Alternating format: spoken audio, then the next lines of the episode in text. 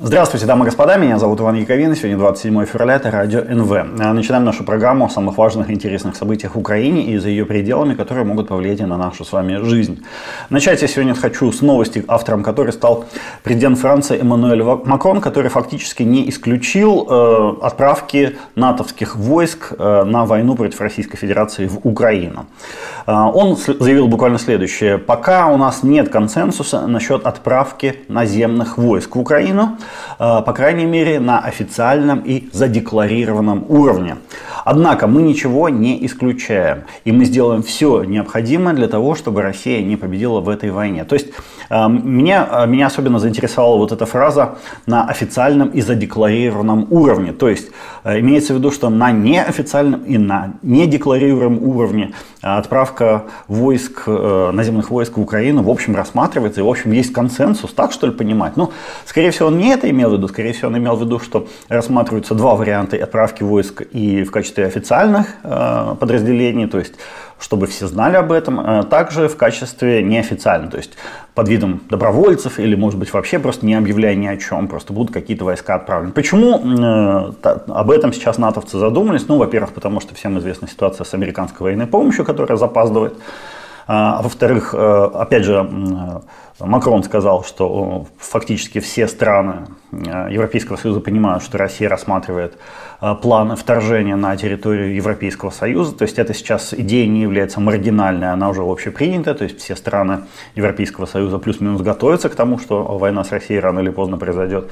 Поэтому они, конечно, хотели бы предотвратить такой поворот событий и закончить эту войну на э, территории, не относящейся к Европейскому Союзу. Ну и плюс, конечно, Макрон хочет показать, что решимость э, стран НАТО в помощи Украине никуда не делась, и что э, постараются страны НАТО эту войну завершить так, чтобы она никогда не дошла до их территории. В общем, в принципе, я считаю, что это новости неплохие, потому что тут же отреагировал на это заявление Макрона э, путинский пресс-секретарь Дмитрий Песков, сказал, что это будет появление натовских войск на территории Украины в том или ином качестве будет означать начало войны между НАТО и Российской Федерацией. Говорит, это неизбежно приведет к военному столкновению. Ну, в принципе, я так думаю, что натовцы уже плюс-минус смирились с тем, что столкновение такое будет, поскольку Россия, в общем, не скрывает своих агрессивных планов, поэтому они решили, что лучше уж пускай оно будет не на нашей территории. То есть они, в общем, уже к такому чему-то готовы, и, видите, уже запускают пробные шары, то есть прощупывают и общественное мнение, и реакцию России, и реакцию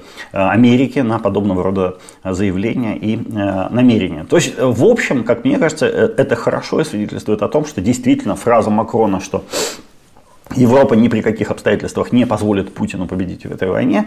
Э, под этой фразой есть основания, это не, просто, не пустые слова.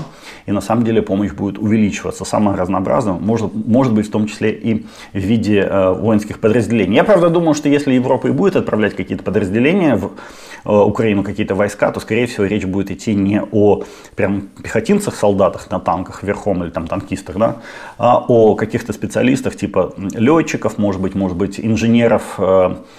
и техников, обслуживающих самолеты. Ну, вот что-то такое. Э, то есть специалисты очень высококачественные, высококлассные, которых э, очень долго и сложно, дорого тренировать, и которых в Украине на данный момент, может быть, просто не существует. Э, просто из-за того, что Украина, у Украины стандарты были советские в боевой технике, в авиации, в ПВО, а у НАТО совсем другие стандарты. Ну, посмотрим. Короче говоря, в любом случае, это супер интересное заявление и такая обеспокоенная, я бы сказал, напуганная даже отчасти реакция Российской Федерации говорит о том, что э, на самом деле э, в Москве очень внимательно прислушиваются и очень опасаются подобного развития событий. Но, а, помимо всего прочего, э, на этой неделе произошло еще одно важное ключевое событие, точнее, я уже даже не знаю, событие, можно ли это назвать, два года большой войны, два года с начала полномасштабного вторжения Российской Федерации в Украину. Что, какие главные итоги? Ну, у всех они свои, конечно. Я, наверное, давайте попробую свои подвести, потому что, мне кажется, несколько слов об этом сказать надо. По крайней мере, то, как я вижу эту ситуацию. Во-первых, Самое главное это то, что никакой специальной военной операции, то есть специальной операции, то есть быстрой, молниеносной, победоносной у Владимира Путина не вышло. Никаких трех, Киева за три дня не получилось.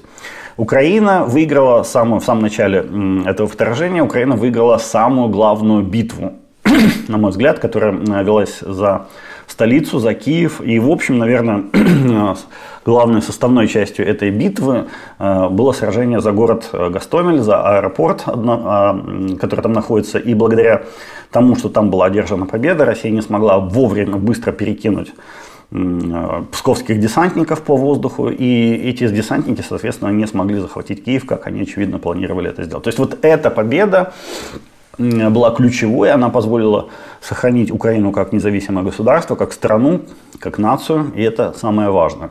На мой взгляд, вот именно в то, э, тогда, когда э, Россия проиграла эту битву, стало, в общем, понятно, что и всю войну она в дальнейшем проиграет.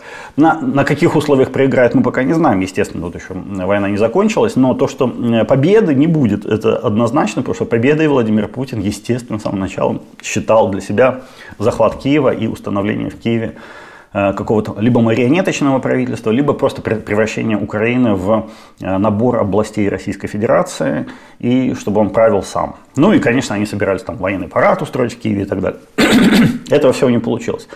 Украинская армия, как мне кажется, переходя, возвращаясь к итогам, э, за два года показала, что побеждать российскую армию можно, нужно, и это не является чем-то из области фантастики, потому что вначале многие, э, в том, по крайней мере в России были почти, практически все уверены, что э, Украина будет разгромлена, что никаких шансов в очном противостоянии с российской армией у армии украинской нет, а тут выяснилось, что на самом-то деле э, дело обстоит ровным счетом наоборот. При достаточных усилиях, при хорошем планировании задача по разгрому российской армии решаемая.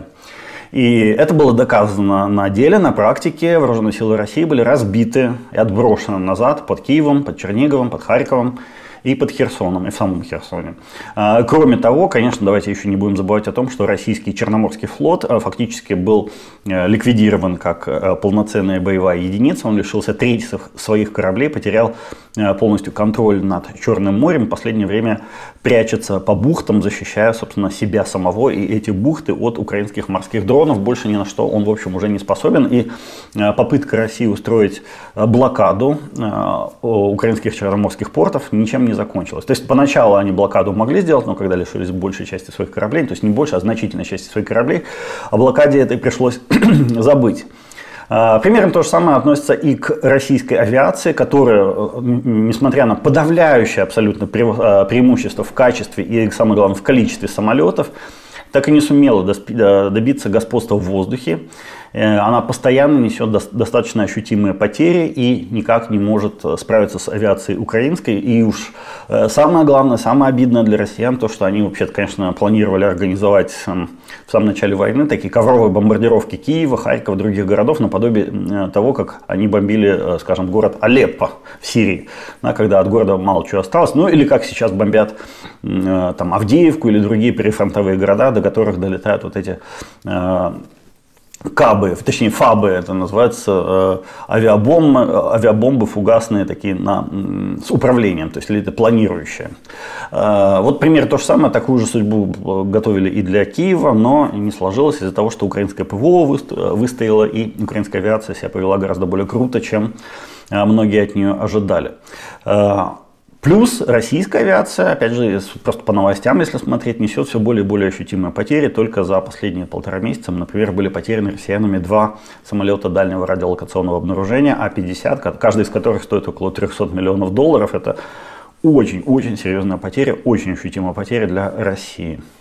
И, кстати, я уже читал э, аналитические э, материалы, в которых говорится, что э, когда и если на вооружение вооруженных военно-воздушных сил Украины поступят самолеты F-16, то бороться против этих самолетов без помощи Э, самолетов дальнего радиолокационного обнаружения россиянам будет ой как сложно. То есть почти невозможно, потому что бортовые радары, бортовые системы у американских самолетов значительно превосходят э, российские. И без вот такого летающего ока урона в виде вот этих самолетов А-50 в воздухе э, российская авиация просто будет не видеть авиацию украинскую, э, когда она будет представлена самолетами F-16 последних модификаций. То есть, на самом деле, для российских высокотехнологичных, э, скажем так, видов э, армии, то есть флота и авиации, ситуация даже хуже, чем для наземных войск обычных. Ну и, конечно, нельзя не отметить по итогам двух лет то, что украинский военно-промышленный комплекс потихоньку становится весьма инновационным, а в каких-то областях, наверное, и самым инновационным в мире. В первую очередь речь, конечно, идет о дронах разных моделей и образцов, а также сопряженных с ним систем. То есть, ну, главным образом, конечно, радиоэлектронной борьбы, радиоэлектронной разведки. Потому что и то, и другое, то есть дроны и средства борьбы с дронами постепенно становятся основой украинской армии как в воздухе, то есть эти дроны заменяют, по сути дела, бомбардировочную авиацию, как на воде, то есть дроны стали заменой флоту полноценному, так и на земле, когда дроны, э, в основном дроны ФПВ и э, маленькие дроны, летающие мавики, э, являются заменой артиллерии и авиаразведки. То есть и вообще раз, разведывательная, вся разведка сейчас, по сути дела, в украинской армии держится на дронах разных типов и образцов, которые летают, ну, самолетного типа, которые далеко, высоко летят, далеко глядят, э, либо какие-то более местного тактического уровня, типа мавиков. В общем говоря, э, то, что украинская э, военная промышленность сейчас занялась этим делом вплотную и уже в этом году собирается выпустить не менее, не менее одного миллиона дронов, это, конечно, очень-очень круто. 呃 Людей на поле боя фактически потихонечку заменяют роботы, соответственно, потери в людях будут сокращаться с ходом времени. А, в роботах, может быть, потери будут увеличиваться, на первых порах это, наверное, даже неизбежно, но в общем это не так страшно, не так страшно людей, э, терять роботов, как э, страшно терять людей. Э, это очень большое достижение. Э, вообще, вот эта роботизация армии, я думаю, э, этот тренд э, надолго, если не навсегда, поменяет вообще все военное дело не только в Украине, но и во всем мире. Сейчас эта сфера, естественно, только начинает развиваться, поскольку FPV дрона, наверное, только в середине прошлого года как-то так более-менее вошли в обиход. Но уже сейчас ясно, что за ней будущее, и без развития этой сферы победить в войне будет невозможно. И очень хорошо то, что Украина сделала очень э, большой задел, и Россия находится сейчас э, в роли догоняющего в этой сфере. Ну, а, одновременно с этим, несмотря на постоянные бомбардировки, в Украине увеличивается и, так сказать, старорежимных, обычных э, вооружений и боеприпасов, то есть патронов, снарядов, э, бомб, мин и так далее, и так далее. Всех этих вещей, без которых современная война тоже, естественно, невозможна. Но хорошо то, что э, потихоньку и вот это, вот это производство поднимается. Почему? Потому что в мире, как мы выяснили, уже люди отучились, особенно в западных странах, воевать, отвыкли воевать. Э, не понимают, зачем это нужно. И в результате э, в странах Запада, которые в основном поддерживают Украину, практически не осталось снарядов, а также э, средств производства этих снарядов, заводов, на которых снаряды делаются. Потому что все эти заводы были проданы, и там уже давно производилось что-то более полезное для нормальной человеческой жизни, чем снаряды, с помощью которых только убивать и можно. А вот у России союзники другие, вот такие как Северная Корея, например. У Северной Кореи ее промышленность, по сути дела, ничего кроме снарядов и не производит, поэтому Россия в этом смысле попроще. Или там Иран, да, Иран тоже. Э, в общем, вся идеология Ирана – это подготовка к войне, которая, как они считают, рано или поздно наступит. И сражаться они собираются против Израиля, поэтому они э, разрабатывают дальнобойные всякие средства доставки взрывчатки на несколько тысяч километров. Это как раз именно то, что сейчас нужно Российской Федерации. Поэтому, собственно, у Ирана с Российской Федерацией очень плотные связи в военной сфере сейчас. Ну и с Северной Кореей точно так же. Э, но в любом случае, вот, Украина оказалась в такой ситуации, что своих снарядов нет, на Западе снарядов очень мало, поэтому Украина начала развивать свое производство, и хорошо, что это развитие идет, там в разы увеличивается э, производство. Россия, конечно, пытается бомбить эти заводы, эти Э, искать и бомбить, уничтожать эти средства, э, точнее эти э, предприятия, где производятся эти заводы, но, как мы видим, я пока это не, у них не получается, и будем надеяться, что и не получится. Плюс еще одним серьезнейшим, как мне кажется, итогом вот этих двух лет после начала полномасштабного вторжения, мне кажется, появление невероятно мощного, такое, не только появление, но уже формирование, оформление мощного волонтерского движения, которое часто помогает э, фронту не меньше, чем промышленность. Мне кажется, по каким-то вот видам э, видам оружия, э, ну, по тем же дронам, мне кажется, волонтеры помогают никак меньше, чем государство фронту. А, на самом деле это очень важная особенность Украины, которая никак явно была не учтена во время начала полномасштабного вторжения россиянами. А, вот эти сильные горизонтальные связи в стране между, и в обществе между а, людьми без участия начальства. Когда люди помогают друг другу, проще говоря. В России такого либо почти нет, э, ну, либо нет, либо почти нет. Потому что Россия супер атомизированное по сравнению с Украиной общество, каждый сам за себя, никто никому не помогает. Хотя считается, что Россия такая типа коллективистская страна, на самом деле это полная фигня. Люди в России страшно разобщены, э, никто никому не доверяет, никто никому не помогает.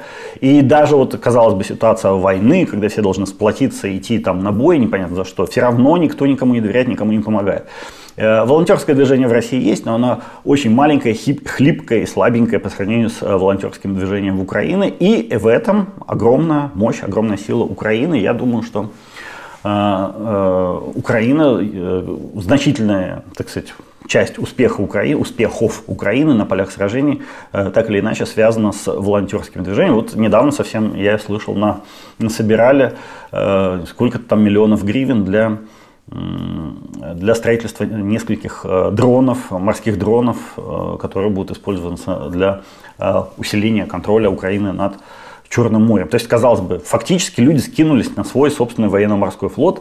В России такого представить даже теоретически невозможно. Такого. Ну, в лучшем случае в России могут скинуться там, на рацию какую-нибудь или там, на дрон.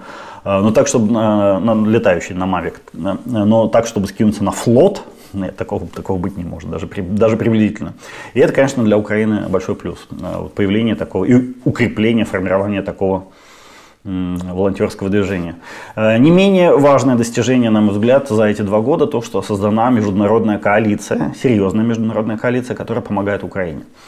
То есть э, есть, конечно, проблемы с помощью, мы все их знаем. Там нерешительность э, Германии, например, всем известна, да, когда немцы мнутся, мнутся, мнутся, мнутся, и в конце концов принимают решение передать какое-то вооружение, когда оно, в общем, уже не то чтобы совсем не нужно, оружие на войне нужно всегда, но когда идеальный момент для использования этого оружия уже упущен. Вот так было с танками «Леопард», которые, если бы их передали там за год до того, когда их передали, то, э, конечно, Россия бы утратила контроль над вот этим наземным коридором в Крым, э, и много чего бы еще утратила. Но немцы мялись и боялись, и чего-то опасались.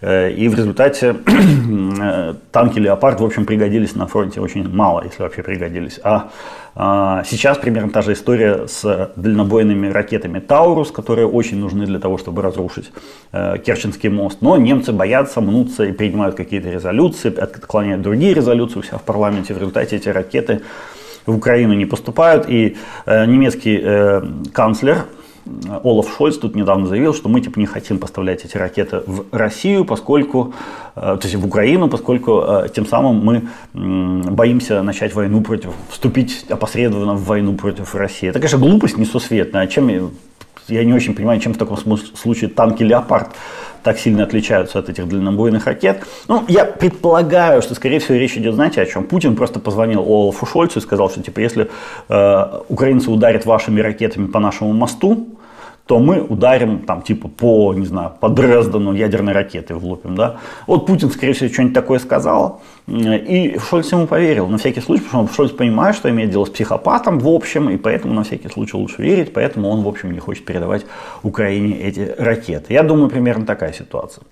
А, но из-за того, что нерешительность, э, вот это она в Германии просматривается, в других э, ряда стран, Швейцария, со Швейцарией целая там беда настоящая, которые в Швейцарии просто отказываются продавать э, в Украину какие-то виды оружия или боеприпасов. Э, плюс проблемы есть у этой международной коалиции, поддерживающей Украину, как я сказал, с промышленностью, которая слаба, военная промышленность недостаточно мощная для удовлетворения всех потребностей украинской армии. Есть, конечно, проблемы с американцами, вот как сейчас у них там застопорилось э, принятие законопроекта о э, передаче Украине 60 миллиардов долларов военной помощи, ну и так далее. Все это есть, все, все об этом мы знаем, к сожалению, это присутствует, но в целом-то помощь идет, то есть все равно помощь есть. По крайней мере, финансовая помощь идет от Запада э, более или менее нормально, я имею в виду деньгами, просто деньги. От э, Европейского Союза, вот они там приняли недавно э, совместное, э, как Европейский Союз, пакет помощи Украине там на 65, по-моему, миллиардов евро. И эта помощь помогает, потому что, смотрите, гривна не обвалилась, банковская система функционирует, свет, тепло есть, дороги ремонтируются, экономика функционирует, люди ходят на работу, получают за это нормальные деньги. В Украине нет голода, еда не по карточкам, как можно было бы ожидать в начале масштабной войны на выживание. Да? Потому что для Украины это реально война на выживание. Если Украина проиграет эту войну, никакой Украины не будет больше. Э, нет всеобщей, по крайней мере, мобилизации. То есть не все еще пока мужчины на фронте. И, и, и истощенные дети, голодные, не стоят у токарных станков по ночам для того, чтобы делать новые снаряды в три смены. Такого нет. Конечно, жизнь легче не стала, разумеется, но э, прям не адская катастрофа, как многие боялись того, что случится вообще полный обвал, крах и уничтожение цивилизации. Нет, такого нет.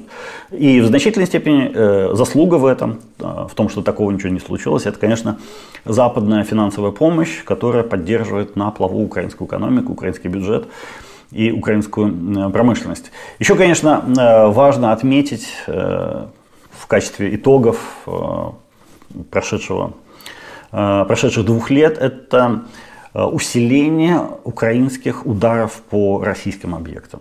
Вот, на мой взгляд, это тоже очень важная история, потому что, смотрите, в самом начале войны, помните, два вертолета украинских э, долетели до Белгородской какой-то нефте, нефтебазы, ударили по ней, база загорелась, вертолеты успешно вернулись назад на свои аэродромы. Тогда это казалось просто чудом каким-то, то есть невероятно. Неужели как, вот как они так смогли, как они совершили такой рейд, это поразительно. Все были в шоке, в восторге и так далее.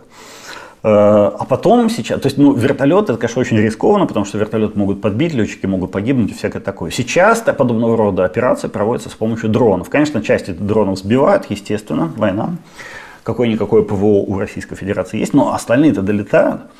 И из-за этого сейчас у России начинаются э, все больше и больше проблем с промышленностью. Дело в том, что российская промышленность, в отличие от украинской, или какие-то российские объекты инфраструктуры, когда они атаковываются этими дронами, Э, отремонтировать их намного сложнее, чем в Украине. Почему в Украине легко? Более-менее легко, потому что нельзя говорить прям легко-легко. Нет, проще, чем в России. Почему? Потому что западные страны поставляют оборудование, иногда просто дарят оборудование для тех же котельных, для тех же электростанций, для подстанций, для чего-то еще, э, для нефтеперегонки какой-то и поставляется оборудование для того, чтобы в Украине был э, свой бензин, свое дизельное топливо и так далее. В России все оборудование покупное, импортное. А Главным образом оно покупалось на Западе, в странах Европейского Союза, э, в Америке, в Японии, где-то там еще. Э, сейчас э, возможности закупать это оборудование у россиян нет, поэтому когда взрывается, там, не знаю, какая-то подстанция, то отремонтировать эту подстанцию возможности у россиян часто нет. То есть, ну, просто нет оборудования или там котельная, или какой-нибудь нефтеперегонный завод. В Нижнем Новгороде у Лукойла, э, компании Лукойл, есть нефтеперегонный завод, называется как это, Нижний Новгород, нефтеоргсинтез, по-моему, как-то так называется. Короче говоря, там в какую-то колонну каталитического крекинга, э, сложная процедура, которую проводят над нефтью для того, чтобы получать высококачественный бензин, туда, там что-то сломалось. Может, туда дрон пролетел, может, само по себе сломалось, мы не знаем. Но факт то, что эта колонна не работает и работать не будет, не, точнее, непонятно, когда она начнет работать, потому что оборудования нет, где его взять непонятно. Такое оборудование изготавливается обычно под заказ. Ни, ни одна компания в мире сейчас его изготавливать не будет, чтобы не получить себе на голову американские санкции. Все, нет больше высококачественного бензина, и производство высококачественного бензина в России обвалилось на 10%. Э, и вот эти удары становятся все больше, и они э, становятся все более чувствительными. Последний удар был такого рода нанесен по Новолипецкому металлургическому комбинату. Там э, тоже какая-то важная установка металлургическая была сломана, которую тоже нигде не найти и, соответственно, упадет производство высококачественной стали, используемой в том числе для производства вооружений. Э, в общем, э, сейчас потихонечку вот такая деиндустриализация России с помощью этих дронов проходит, и я думаю, что она э, имеет все шансы на то, чтобы быть успешной скажем так. И особенно в свете того, что Украина сейчас быстро-быстро развивает свое производство э, дронов самых разных дронов, в том числе дальнобойных, в том числе дронов из композитных материалов, которые не видно на радаре, когда они летят к своим целям и так далее. То есть тут есть своего рода, э, своего рода успехи. И я думаю, эти успехи будут увеличиваться. Э, и сейчас, знаете, я хочу немножко отвлечься от, собственно, двух э, лет от итогов двух лет последних войны. И Почему? Потому что вот в эту тему сегодня пришла совершенно замечательная новость о российской экономике. Вот ровно по этой теме. Цитата. Власти России... Не вру, правду говорю. Власти России запретили экспорт бензина после серии атак Украины на нефтеперерабатывающие заводы. Это заголовок и дальше сама новость. Удары украинских беспилотников по нефтеперерабатывающим заводам в России вынудили российские власти принимать экстренные меры. Правительство ввело временный запрет на экспорт бензина. Он будет действовать с 1 марта по 1 сентября текущего года. Об этом рассказали РБК, два информированных источника. Э, конец цитаты. Ну, речь идет о том, что на время всей а, посевной э, и от посевной аж даже до самой уборочной компании в Российской Федерации прекращают экспорт бензина, поскольку его, как ожидается, не будет хватать внутри страны. Это, как, знаете, анекдот э, про Сахару и большевиков, которые пришли к власти в Сахаре, после чего там а, начались перебои с песком. Также в России начались перебои с нефтепродуктами. В России, которая самая большая по запасам нефти страна в мире. Кроме того, в России э, тем же распоряжением правительства подняли норму обязательной биржевой продажей дизельного топлива, чтобы она тоже не уходила на экспорт. То есть дизельным топливом будут, во-первых, обеспечивать трактора, вот эти всякие селки, молотилки, комбайны и так далее, э, которые будут сеять, молотить и тракторить, а э, во время посевной кампании, во время э, кампании уборочной, а также между ними лето. Лето это что? Это, конечно, будет самая, так, самая подходящая пора для ведения наступательных боевых действий. То есть я думаю, значительная доля этого бензина и дизельного топлива будет отправляться на фронт. И я думаю, предполагаю, что, скорее всего, это решение правительства России, в том числе связано с тем, что россияне задумали большое наступление на лето, когда будет хорошая погода, когда грунт будет сухим, когда та, передвижение танков и другой бронетехники по полям будет гораздо проще, чем сейчас, когда все раскисло э, и в жидкой вот этой жиже э, передвигаться достаточно сложно. Э, ну что можно сказать по этому поводу? Цены на топливо внутри России в рублях э, за последнее время, по сути дела, падают, а цены на то же самое топливо за границей России в долларах все время растут. То есть э, растет разница между экспортной ценой и внутренней ценой. В рублях продавать невыгодно, поэтому производители нефтепродуктов гнали эти нефтепродукты на экспорт.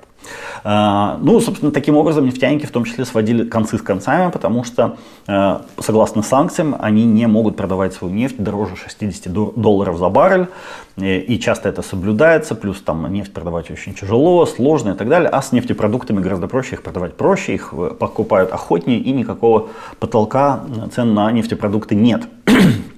Теперь же, как в Советском Союзе, всем нефтяникам запретили пользоваться этой схемой и велели продавать бензин и нефтепродукты внутри Российской Федерации. По сути дела, это означает, что нефтяная промышленность России, которая так довольно быстро усыхает, сокращается, Э, э, из-за нехватки инвестиций, из-за нехватки технологий э, будет умирать еще быстрее. Добыча в России нефти сокращается, это признает даже официальная российская статистика, добыча постоянно идет вниз. Ну, просто разграбили все месторождения, где легко было собирать эти сливки, так сказать, нефть легкого добывания. Ее всю добыли, а тяжелую нефть, нефть, которая для добывания которой необходимы всякие западные технологии, ее не могут и не хотят добывать, это дорого. А, поэтому, собственно, а, нефти добывают все меньше, и доходы нефтяных компаний падают. Сейчас вот им еще и бензин запретили продавать на экспорт. В результате а, нефтяники начнут, ну не то чтобы нищать, но совсем плохо у них дела в России пойдут. Путин выжимает из нефтяной сферы все, что есть, до последней буквально капли. Ему деньги нужны прямо сейчас. Он вообще не заботится о том, Э, что там будет в России через э, пару даже лет. Ему главное продержаться до прихода Дональда Трампа э, на посту российского царя, а потом уже как-нибудь он выкрутится. Вот у него такой, такой план, такая идея. Ну, если совсем простым языком, то прямо сейчас в России, по сути дела, пускают на мясо единственную оставшуюся дойную корову местной экономики, вот эту самую нефтяную отрасль. Что потом будет, когда Россия, в России эта нефтяная отрасль сдохнет, в общем, не очень понятно дальше, как будет жить Российская Федерация. Но Путину главное, его это особенно сейчас не заботит, ему главное прямо сейчас остаться в живых, э, дотянуть до э, трамповского, э, трамповской инаугурации. А потом, потом там уже, в общем, как-нибудь типа разберемся. Вот у него такая логика. Нефтяники, конечно, от такого подхода к себе со стороны руководства РФ в шоке, в ужасе, в бешенстве. Они понимают, что их, в общем, пустили на колбасу ради продления войны еще хотя бы на год, на год, может быть полтора года. Но сделать они, в общем, ничего не могут, потому что в России все принадлежит э, царю, его ГБшному клану, и никакие там, значит, отклонения вправо-влево не приветствуются. Если кто-то попытается дергаться, его, э, как Навального, найдут где-нибудь с тромбом оторвавшимся. И, кстати, вот знаете, так совпало совершенно случайно, видимо, что именно э, сейчас, когда пошла вот эта вся волна наезда на нефтяной российский бизнес, э, в Москве внезапно абсолютно умер 35-летний Иван Сечин, это сын Игоря Сечина. Э, считающегося э, одного из самых э, верных соратников Владимира Путина. Он же глава самой большой нефтяной компании России, которая называется Роснефть. То есть вот сын этого самого Сечина, который как бы считался долгое время вообще чуть ли не братом-близнецом, правой рукой Владимира Путина, он умер в 35-летнем возрасте. Сын этот один из двух детей Игоря Сечина от первого брака. Э, как бы надежда опора, первенец, всякое такое. Он окончил экономический факультет МГУ, работал аналитиком в Газпром, Газпромбанке. С марта 2014 года он перешел на работу в Роснефть, хотя ему на тот момент было всего лишь 25 лет. Но все равно в Роснефти он сразу занял там пост вице-президента по какому-то направлению. И спустя всего лишь год, то есть когда чувачку было 26 лет, Владимир Путин уже наградил его медалью ордена за заслуги перед Отечеством второй степени – Цитата, «за многолетний добросовестный труд и за большой вклад в развитие топливо-энергетического комплекса». Ну и теперь вот этот лауреат э, медали, или кавалер медали ордена за заслуги перед Отечеством э, умер. Обычно, знаете, такой золотой мальчик, э, которого влиятельнейший папа пристроил на теплое или в данном смысле, смысле даже, наверное, горячее место – ну, почему-то взял и помер. Э, говорят, официально э, с родителям сообщили, что тромб оторвался. Прям вот точно-точно как у а, Алексея Навального. Тоже сказали, что тромб оторвался. Э, родители Сечина, Ивана Сечина не поверили в эту версию и заказали э, экспертизу, независимую экспертизу, вскрытие на ненавистном Западе. О результатах этого экспертизы пока ничего не сообщается. Они в том числе, кстати, яды ищут в его организме. Подозревают, что его могли отравить. Ну, э, может быть и так, потому что в современной России запросто такие дела могут происходить вот Возможно, э, что вот эта загадочная смерть связана с тем, что Сечин старший ни разу не, не хвалил публично специальную военную операцию, как это в России называется. Э, вообще за последние два года он полностью выпал из публичного поля. По-моему, ни одного выступления в средствах массовой информации у него за два года не было. И, соответственно, он даже не проклинал Украину, хотя проклинать Украину – это священный долг и почетная обязанность каждого российского чиновника, начальника или приближенной к государю, императору особы. То есть это обязанность каждого да, чиновника такого уровня или бизнесмена такого уровня ненавидеть Украину и проклинать ее. Если Сечин этого не делал, то, ну, возможно, его за это так и наказали.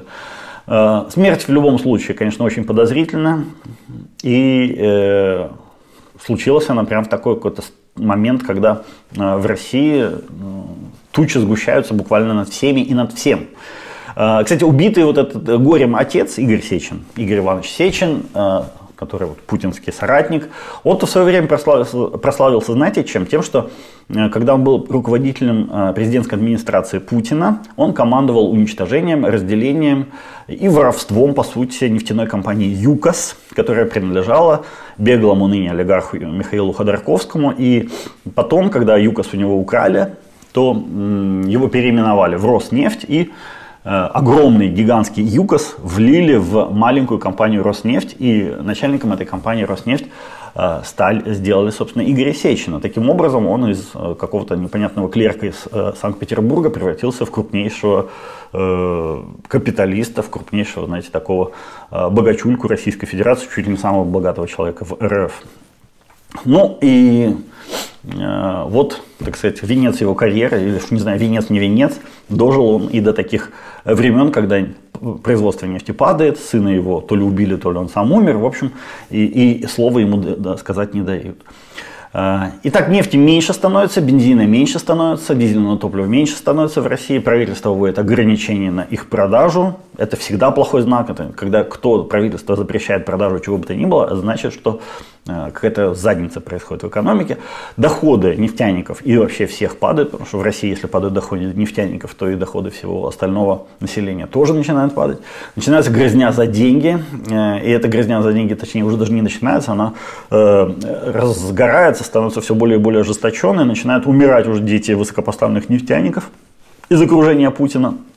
Вот, собственно, такая ситуация сейчас э, в России. Конечно, когда Путин начинал вторжение широкомасштабное в Украину, никто даже и не думал, что вот до, до, такой задницы все дойдет. Но вот оно дошло. И сейчас, э, сейчас дело обстоит именно так. Не последнюю роль, конечно, во всем этом играют, играют э, удары украинских беспилотников по нефтяным предприятиям в России. То есть по предприятиям, так или иначе связанным с добычей, транспортировкой, переработкой нефти и всеми такими делами. Потому что, конечно, как я сказал, как только что-то взрывается, починить это что-то россияне уже своими силами, как правило, не могут. На мой взгляд, это тоже один из важных результатов двух лет большой войны, которую развязал э, Владимир Путин и его команда, его шестерки. А, без российского вторжения, а, без того, что случилось 24 февраля 2022 года, конечно, ничего подобного не было. Но это еще не все. Из Украины разница в том, что было в России до начала вторжения и то, что в России стало после начала вторжения большого, не очень видна эта разница. Но вообще-то она есть в Российской Федерации произошел за эти два года переход от гибридного авторитаризма к, э, в таком латиноамериканском стиле э, к жесткому такому кровавому тоталитаризму типа Туркменистана или Северной Кореи или даже сталинских времен. Даже там считали количество э, количество политзаключенных и сколько им дают сейчас по срокам так сейчас уже даже жестче в России, хуже в этом смысле, чем э, было при Брежневе, и уже приближается Россия к сталинским показателям. То есть полиция устраивает облавы на любых людей, которые хоть чем, чем-то не понравились кому-то из, во власти. Да? То есть э, даже уже на вечеринке устраивают какие-то э, облавы, бьют людей, насилуют людей, э, унижают, заставляют извиняться на камеры и так далее, и так далее запрещены абсолютно любые собрания. Э, и изобретенные вот эти Путиным иноагенты, вот это звание иноагента, уже стали при, практически тем же самым, что, чем были враги народа при э, Сталине. То есть иноагентам запрещено владеть имуществом, какой-то собственностью, продавать, покупать, зарабатывать. То есть, по сути дела, иноагент является человек, запрещенный в Российской Федерации. Я, кстати, вот иноагент, меня объявили иноагентом где-то года полтора назад, наверное. А, и, ну, по сути дела, если бы я приехал, ну, во-первых, если бы я приехал в Россию, меня бы, естественно, посадили бы сразу, но если бы не посадили, то я бы не смог ни работать, ни заработать, не смог бы банковский счет открыть. Вообще ничего, не, просто все запрещено, ничего не, не, нельзя сделать. Я даже не понимаю, как там вот есть какие-то люди, которые иноагенты живут в России, я не понимаю, как они живут. А при этом надо еще сдавать миллион всяких бумаг, отчетность. То есть реально сделали вот этих лишенцев, врагов народа при Сталине. А, дальше. А, массовые репрессии идут вообще на всю катушку. Э, в СИЗО, в тюрьмах в российских сейчас уже тысяча политических заключенных. Причем иногда сажают просто за какую-то откровеннейшую фигню. Ну, например, буквально вот на днях в Екатеринбурге на два года посадили э, в тюрьму местного жителя Ярослава Ширшикова, который где-то кому-то сказал, что не скорбит по поводу смерти э, так называемого военкора Владлена Татарского. Этот Владлен Татарский, если кто не знает, был э, совершенно жутким фашистом, э, убийцей, он сидел в тюрьме за какие-то ограбления и так далее, и так далее. И поэтому, как бы, э, ну, нельзя человека, на мой взгляд, обвинять в том, что он не особо, как бы, сожалеет о смерти такого человека. Ну, даже за отсутствие сожаления вот этого Ширшикова посадили в тюрьму на два года. В Люберцах отправили в тюрьму хозяйку кофейни местной, которая вывела просто убедила уйти из своего заведения бухого агрессивного боевика, приехавшего с войны, э, этого российского э, этот российский боевик себя как там плохо вел, приставал к каким-то там посетителям кофейни. В общем, она как уломала, уговорила его э, свалить из этой кофейни, написала об этом у себя где-то в соцсетях. И за это ее нашли, поймали, арестовали и посадили за ее обвинили, знаете, в чем? В поддержке украинской армии. Это по российским законам сейчас запрещено. Ну и так далее. Так, такого рода обвинения сейчас в России просто на каждом шагу стучат люди друг на друга. Доносительство стало повсеместно. С помощью доносов избавляются от конкурентов, от каких-то там еще неприятных людей друг друга. То есть э, происходит черт знает что. Но главное, э, точнее, это еще не главное, то, что э, происходит массовые убийства, то есть уже начинаются.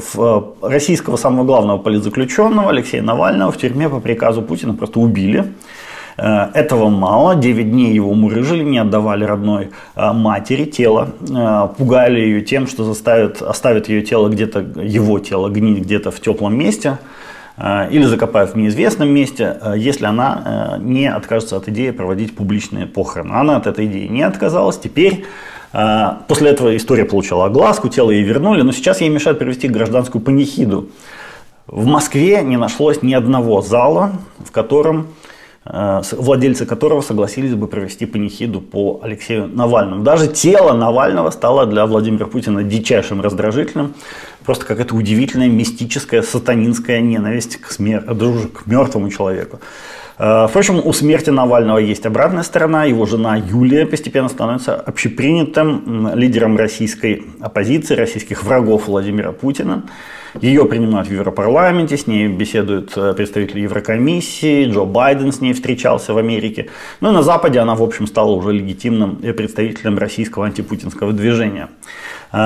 Естественно, когда я говорю на Западе, я не имею в виду Венгрию, потому что венгерский премьер-министр Орбан, Виктор Орбан, который ну, давно уже, в общем, находится на подсосе у Владимира Путина, э, отличился тут в этом смысле тоже. Он отказался почтить э, память убитого э, этого Навального в местном парламенте, когда оппозиционеры венгерские предложили почтить, ну, объявить минуту молчания в честь погибшего российского оппозиционера. Орбан сказал, что нет, ни за что не соглашусь, не хочу, э, ненавижу Навального, пошел он к черту и не буду его, э, чтить его память минутой молчания. Ну, в общем, в принципе, было бы, конечно, крайним неуважением к Владимиру Путину такая минута молчания, а Орбан, как я сказал, уже несколько лет, наверное, может даже десятилетий шестерит на Владимира Путина, поэтому как бы нельзя было так сильно не уважить Путина и отстоять эту минуту молчания. Так что на Венгрии, э, на Венгрию понятие «Запад» в данном случае не распространяется. Однако в других западных странах Навальный в общем уже прочно занял нишу героя, борца за свободу, и его вдова стала для стран Запада, опять же, главным продолжателем его дела, а Навальный там, безусловно, герой. Э, я знаю, что многим в Украине это не нравится, но по, по факту на Западе это уже так. То есть э, и надо из этого исходить и иметь это в виду, если не, если не, как бы, чтобы не попасть в одну компанию с Виктором Орбаном, по крайней мере, в, этой, в этом смысле. Э, раньше, вообще говоря, знаете еще какой интересный момент? У разобщенной российской оппозиции не было единого лидера, вообще, в принципе, потому что все, все время они ругались между собой. Поэтому до какой-то э, степени Владимир Путин, убив Навального, в общем, поспособствовал организации и единению российских своих оппонентов.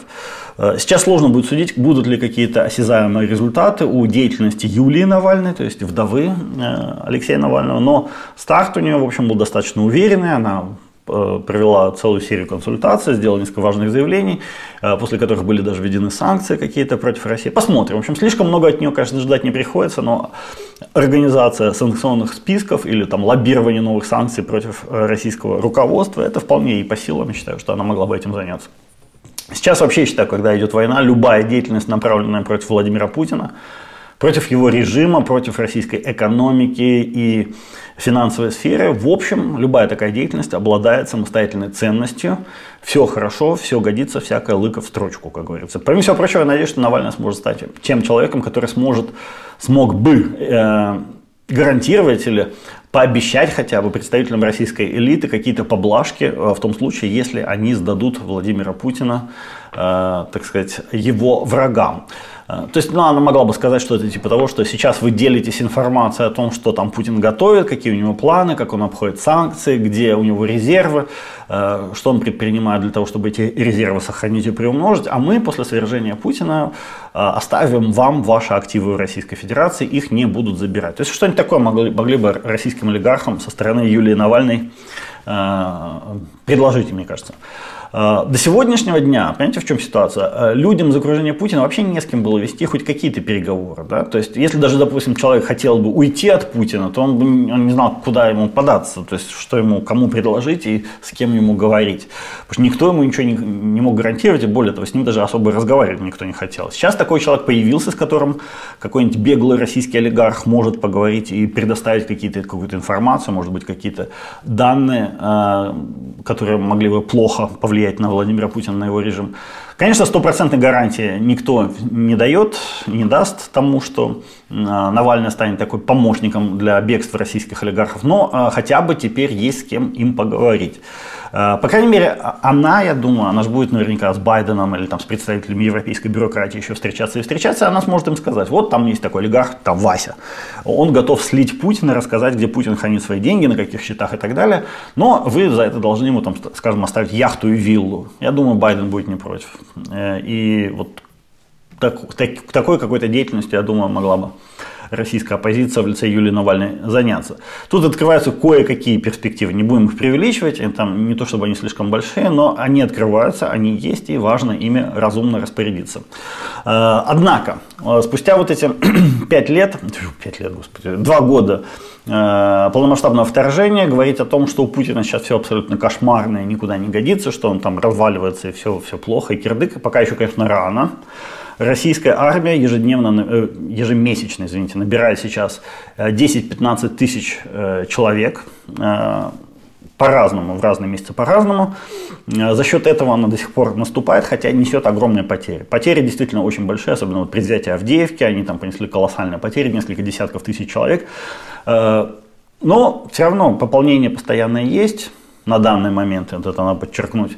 Какая-никакая бытовая, бытовая, боевая техника на фронт э, россиянам тоже приходит, там а в основном это старые какие-то образцы ремонтируются, отправляются. Есть, конечно, и новые, там БТРы, танки, но их довольно мало, в основном это старое снимается с хранения, ремонтируется. Но сейчас вся эта техника, в общем, достаточно одноразовая. Ее задача довести десяток солдат до украинских окопов, быть подбитой или взорваться там на мине и сгореть. Ну вот эту задачу одноразовую, она, в общем, все равно выполняет. Но надо понимать, что эта техника имеется. То есть солдаты российские не пешком идут в атаку, как правило.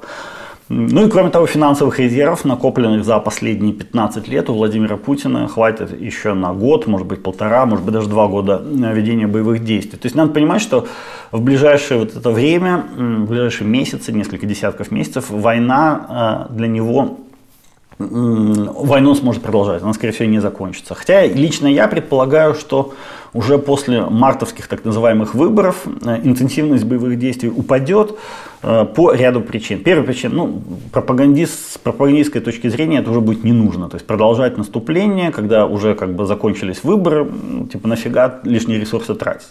Во-вторых, э, ресурсы эти большие, но все равно не бесконечные. То есть сейчас спускают на мясо в основном бомжей, наркоманов, алкоголиков, опустившихся, деклассированных людей, которых набирают, ну вот буквально по объявлению, там типа, они, тоже они по сути дела одноразовые, плюс из-за нехватки обычных контрактников, то есть просто нормальных людей, которые могли бы записаться в армию, пойти служить, э, нанимают сейчас э, из Непала очень много людей. Представляете, аж из Непала едут, с Кубы, из э, Эритреи, черт знает еще откуда, набирают э, людей, которые вообще никогда не были ни в России, ни в Украине, ни слова не, не знают ни по-русски, ни, по-украински. И тоже, опять же, в, однораз, в одноразовые вот эти штурмы их берут, дают автомат вперед. Выжил – молодец, не выжил – извини, до свидания. То есть Индия уже обратилась к России с просьбой вернуть, досрочно э, закончить контракты индийцев, которые воюют за Россию, и вернуть их на родину. Потому что эти индийцы воют, стонут, пишут письма отчаянные домой, что им там ужасно плохо и всякое такое. Ну, как бы раньше надо было думать, конечно, когда они соглашались на, на такую работу, но все равно я надеюсь, что Индия хотя бы сможет повлиять и этих несчастных индийцев назад вернуть. Но в любом случае мы видим вот по всем этим, так сказать, странным историям, то что обычных людей в России не хватает для войны, поэтому приходится прибегать к таким вот экзотическим э, методам. Я думаю, что э, мало из-за того, что людей, так сказать, поголовье боеспособных сокращается, э, в ближайшее время Путин попытается дойти до каких-то рубежей, которые он себе наметил, и э, остановиться там для того, чтобы передохнуть, залезать раны и начать какие-то э, выдвигать требования к Украине. Плюс еще такой момент, как распутиться. Сейчас же заканчивается зима, начинается весна, э, будет, скорее всего, жижа везде, и танки будут застревать в грязи и так далее. В общем, я думаю, до лета, пока все будет сохнуть, интенсивность боев снизится, а летом, ну, Россия будет копить силы, а летом опять, скорее всего, пойдет наступление. Почему? Потому что задача Владимира Путина, как я ее вижу на этот год, выйти на административные границы Донецкой и Луганской областей, предъявить кстати, населению победу. Обязательно захватить Купинск и Угледар. Это очень-очень важно для российской логистики военной в этом районе. То есть им важно иметь Э, постоянно действующую, э, не подверженную обстрелам железнодорожную линию, которая шла бы вдоль линии фронта. Э, вот от Купинска до Кременной и там до Донецка. Это как бы севера на севера на юг и с запада на восток они точно такую же линию хотят сделать от Донецка до Крыма в железнодорожную вдоль побережья Азовского моря. Для этого им обязательно нужно захватить, захватить Угледар. То есть вот эти задачи, я думаю, э, россияне все наметили на лето, к лету, к осени они постараются и то, и другое осуществить. То есть Украине надо, конечно, готовиться к очень серьезным боям, особенно в районе Угледара. Хотя в районе Угледара уже даже сейчас жарко, но Угледар и Купинск – это обязательные две цели для российских э, будущих э, нападений. И для текущих уже тоже нападений. Ну и когда будет захвачен Купинск-Угледар, я думаю, если будет захвачен, то как бы Россия надеется на то, что вот когда это будет захвачен, тогда уже будут выдвигать требования к, по перемирию с Украиной, если не смогут продвинуться еще дальше. Путин хочет за 2024 год а, в основном решить все свои военные задачи. Он уверен, что Дональд Трамп, когда придет к власти, будет требовать остановить боевые действия и от России, и от Украины, причем будет требовать их остановить там, где а, в данный момент стоят войска. То есть вот скажешь, вот, вот где стоят войска, там проводим границу или там ли, линию разграничения и э, боевые действия останавливаем. Я думаю, что Трамп будет примерно такие требования выдвигать. По крайней мере, Путин так думает э, насчет Трампа. И э, для этого, конечно, России очень важно, чтобы э, захваченные территории были внутренне логи, э, логистически связано, и основные артерии, чтобы были защищены от а, прорывов со стороны Украины в будущем. Собственно, именно вот эту военную задачу россияне решают сейчас и будут решать летом. Как я сказал, летом, скорее всего, начнется наступление еще и потому, что Россия готовит огромный резерв топлива и запрещает продажу топлива, э, бензина и дизельного топлива на экспорт именно летом. Так, ну, э, конечно, для Путина еще важно закончить все эти э, задачи за 2024 год, э, для того, чтобы не, чтобы не дожидаться времени, когда Украина получит в свое распоряжение самолеты F-16 и наладит массовое производство снарядов и, главное, дронов, и не добьется значительного превосходства над России в плане дронов. То есть, в принципе, Путин надеется, давайте как типа он хочет э, захватить как можно больше, с помощью Трампа зафиксировать захвачено и типа объявить какое-то перемирие на какое-то время, пока он не восстановит свои силы и не будет готов дальше продолжать наступление против Украины. И он хочет, чтобы э, это перемирие было заключено до тех пор, пока Украина сама поднакопит сил и сможет дать ему сдачи, дать, сделать ему какой-то ответ. Э, поэтому надо, конечно, очень хорошо держаться, стараться, э, не давать продвигаться российской армии и надеяться будем на то, что все-таки страны Запада поскорее э, передадут Украине э, те же самолеты F-16, потому что с помощью F-16 можно будет решить быстро проблему использования россиянами фугасных авиабомб планирующих которыми сейчас они буквально засыпают передний край украинской обороны. Это большая проблема сейчас для украинских пехоты, вот эти бомбы. И бомбы, естественно, сбрасываются с самолетов. Чтобы самолетов не было, нужны свои самолеты, которые смогут позбивать самолеты российские. Собственно, э, эти самолеты F-16, конечно, могли бы здорово помочь. Сейчас будем надеяться на то, что их ну, хотя бы к лету передадут, когда Россия, скорее всего, пойдет в очередное большое наступление. Ну и дроны, дроны, дроны, дроны. Будем надеяться на то, что действительно и страны Запада смогут дронами помочь, потому что там та же Франция пообещала 250 тысяч дронов передать э, с искусственным интеллектом. Э, вообще сейчас много очень тестируется самых разных западных дронов в Украине на российских солдатах, на российской военной технике, и самые лучшие из них будут отбираться и ставиться, видимо, на вооружение украинской армии, тоже хорошо. Будем надеяться и на это тоже.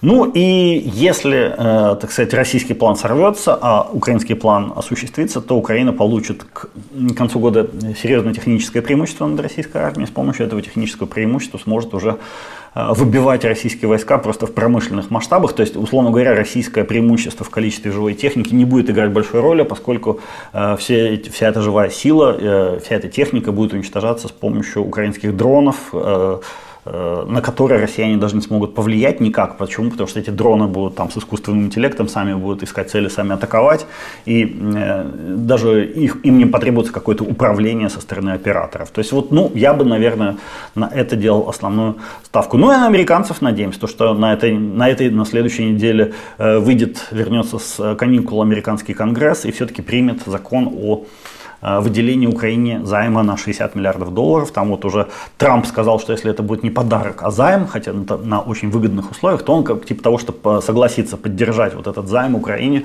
ну будем надеяться, что хотя бы займ дадут. Э, потому что все равно отдавать его, скорее всего, этот займ не придется, его там как-то реструктуризируют. Но, но в общем, э, вот этот займ, конечно, был бы очень-очень кстати в данных условиях. На этой оптимистической ноте сегодня буду с вами прощаться. Хочу, кстати, вас попросить поддержать сбор на дроны для 28-й бригады. Там дело не только на дроны, но и для на э, всякие э, антенки, всякие платы, на систему усиления этих дронов. Там сейчас собираем деньги и, надеюсь, уже на этой неделе этот э, сбор полностью закроем. Вот на этой оптимистической ноте сегодня уже точно с вами прощаюсь. Меня зовут Иван Яковина. Это радио НВ. Да прибудет с вами силы. Пока-пока.